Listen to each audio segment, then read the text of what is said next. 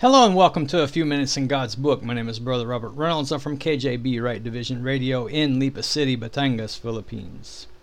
Thank you so very much for taking the time to be with me today to hear this message that I have for you, and I pray that it's a blessing to you and a help to you. Pray that it helps you learn to rightly divide the word of truth. Amen. All right, so uh, first of all, before I get started, I want to apologize again because. Um, couple of doors down, uh, there's a, a, brand new uh, built house that uh, that a family is um, getting ready to move into, and and so uh, they're getting it ready for that, and uh, they're they're pounding and and uh, making noise and stuff. So you know, and and it travels all the way all the way here. The sound does, and and so. Um, if you hear that, I do apologize. Uh, and uh, and I ask for your uh, your patience with that and understanding. Okay. All right. Um, so in our last podcast, um, I, I, preached on how God must teach us to stand alone. Right? And and I said that that you know we need to mark it down. You know that there will be times when when folks will forsake us, whether it will be uh, friends or uh, family, relatives, uh, whatever the case may be. You know, there's going to be times that they will forsake us. You know, because of our stand for the Lord and what we what we believe. You know, and what we preach, what we teach. You know, a lot of a lot of folks don't like it and and so said, uh, nah, get out of here. You know, so uh, we need to learn to stand alone. You know, it it is easy. It's easy to walk with a crowd, but it takes courage, right, to stand alone. Okay, you know, Christ was forsaken. You know, Isaiah 53, verses 1 to 3. The Apostle Paul was forsaken. 2 Timothy 1.15 and 4, uh, 9, uh, 9 to 10 and verse 16. So, in know, if if we have to stand alone because of our uh, belief you know, what we preach and teach, then let's you and I take courage and do it. Amen.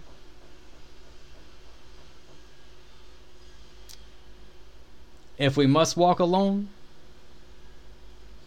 in our walk with the Lord, so be it. All right, so now let's go on. Let's go on to uh, the next point in the, the believer in training. And that is God must teach us to delight in Him. Okay, so look at Psalms 142, our text verses. Psalms 142, and we'll read verse 5. I cried unto thee, O Lord, I said, Thou art my refuge and my portion in the land of the living. So, when it comes to uh, Bible study, there is what is called the law of first mention. And what that means is uh, you take a word uh, like delight and uh, you see uh, where it is first used in the Bible and you get a definition from that. And usually, remember, usually, from the first time uh, that that word, you, you get definition of that word, that first time usually sets up the tone for what that word is going to mean throughout the whole Bible. But we have to remember that context, context, context is the most important. Okay, so let's look at the law first mention with the word delight. Okay, the word delight is found in the Bible 51 times in 50 verses. The first being Genesis chapter 34 verse 19 and the last being Romans 7:22. All right, so let's go to Genesis 34, the first time that delight is used. Genesis 34:19 Genesis 34 19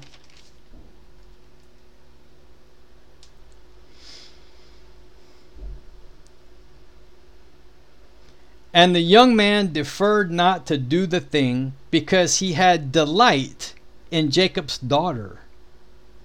And he was more honorable than all the house of his father. All right, now let's go to Romans 7:22. Romans 7:22.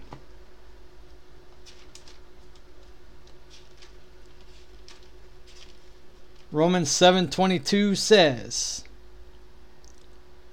"For I delight in the law of God after the inward man." You see that? I delight in the law of God after the inward man. And and I'll get into that a little bit, the inward man there. All right, but what what delight means is a high degree of pleasure or satisfaction of mind. It's joy, um, and um, delight is a more permanent pleasure than joy, and it's not dependent on sudden excitement. Okay, so it's a high degree of pleasure or satisfaction of mind. Okay, so we need to delight in the Lord. Now, the inward man, not the flesh, the inward man. That you know when when we get saved the holy spirit comes inside of us and and dwells inside of us all right? And and we become a new creature in christ. We have a new man inside of, of us and we got the flesh on the outside all right but before we got saved, we were enemies of God. But after our salvation, after we put our faith and trust in Christ and his death, burial, and resurrection, we are reconciled back to God. All right, look at 2 Corinthians 5:18. 2 Corinthians 5:18.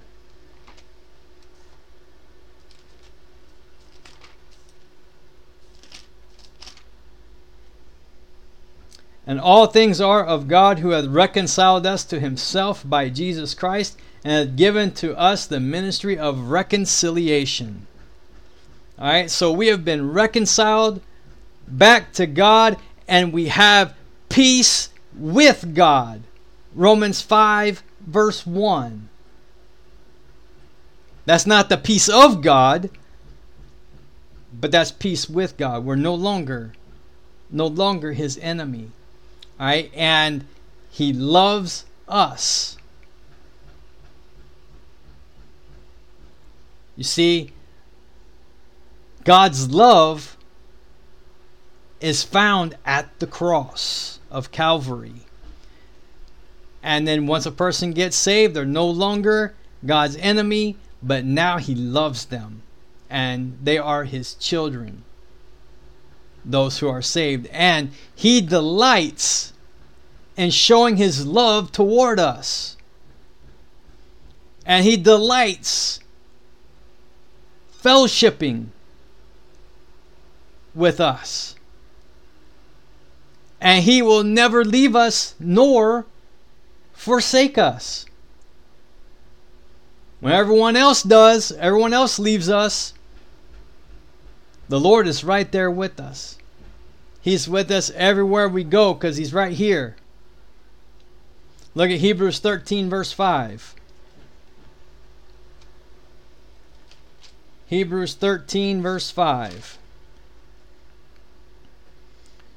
Let your conversation be without covetousness, and be content with such things as ye have, for he has said, I will never leave thee nor forsake thee.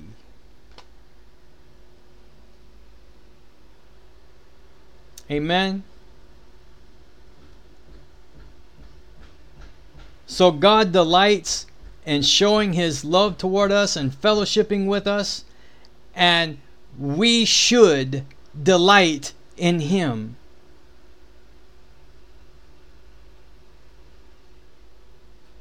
He is our portion.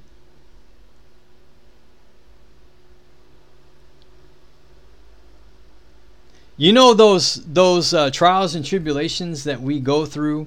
Some of them can be so rough, all right, and it feels like we cannot go on. And you know why the Lord allows us to go through those trials like that?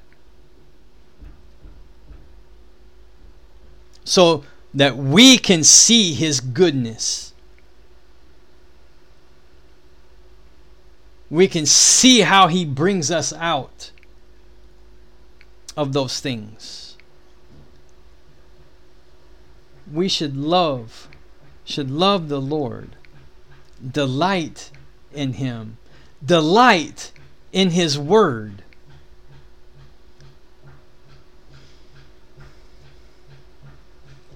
Psalms 1, verse 2.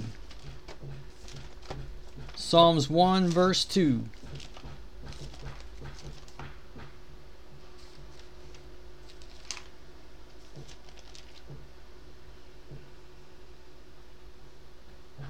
Well, let's read one also. Blessed is the man that walketh not in the counsel of the ungodly, nor standeth in the way of sinners, nor sitteth in the seat of the scornful. But his delight is in the law of the Lord, and his law does he meditate day and night. Do you delight in God's word? Do you read God's word? Do you study God's word? You know, he exalts his word above his name. Did you know that?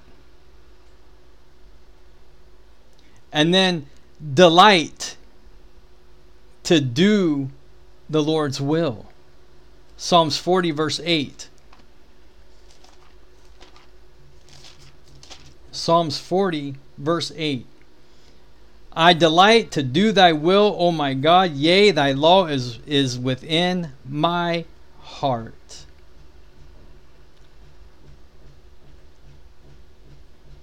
Delight to do the Lord's will. You see, the Lord knows. The Lord knows what is best for us. Right? And you know, if you don't know the Lord's will for your life, ask him what it is. And then keep your nose in God's book, the King James Bible. That's how God talks to us through His Word. Amen. And then once you know the Lord's will for your life, then delight in it and do it. There's nothing better. There is nothing better. And you know, the safest place to be is in the will of God. Amen. All right. That is, God must teach us to delight in Him. I will go ahead and uh, and I will stop right there. And on the next podcast, Lord willing, we will look at how God must teach us to sympathize. All right. So, thank you so very much for being with me today. Thank you for your prayers for me and uh, and my family, for the ministry that He has entrusted us with. Until next time, God bless you.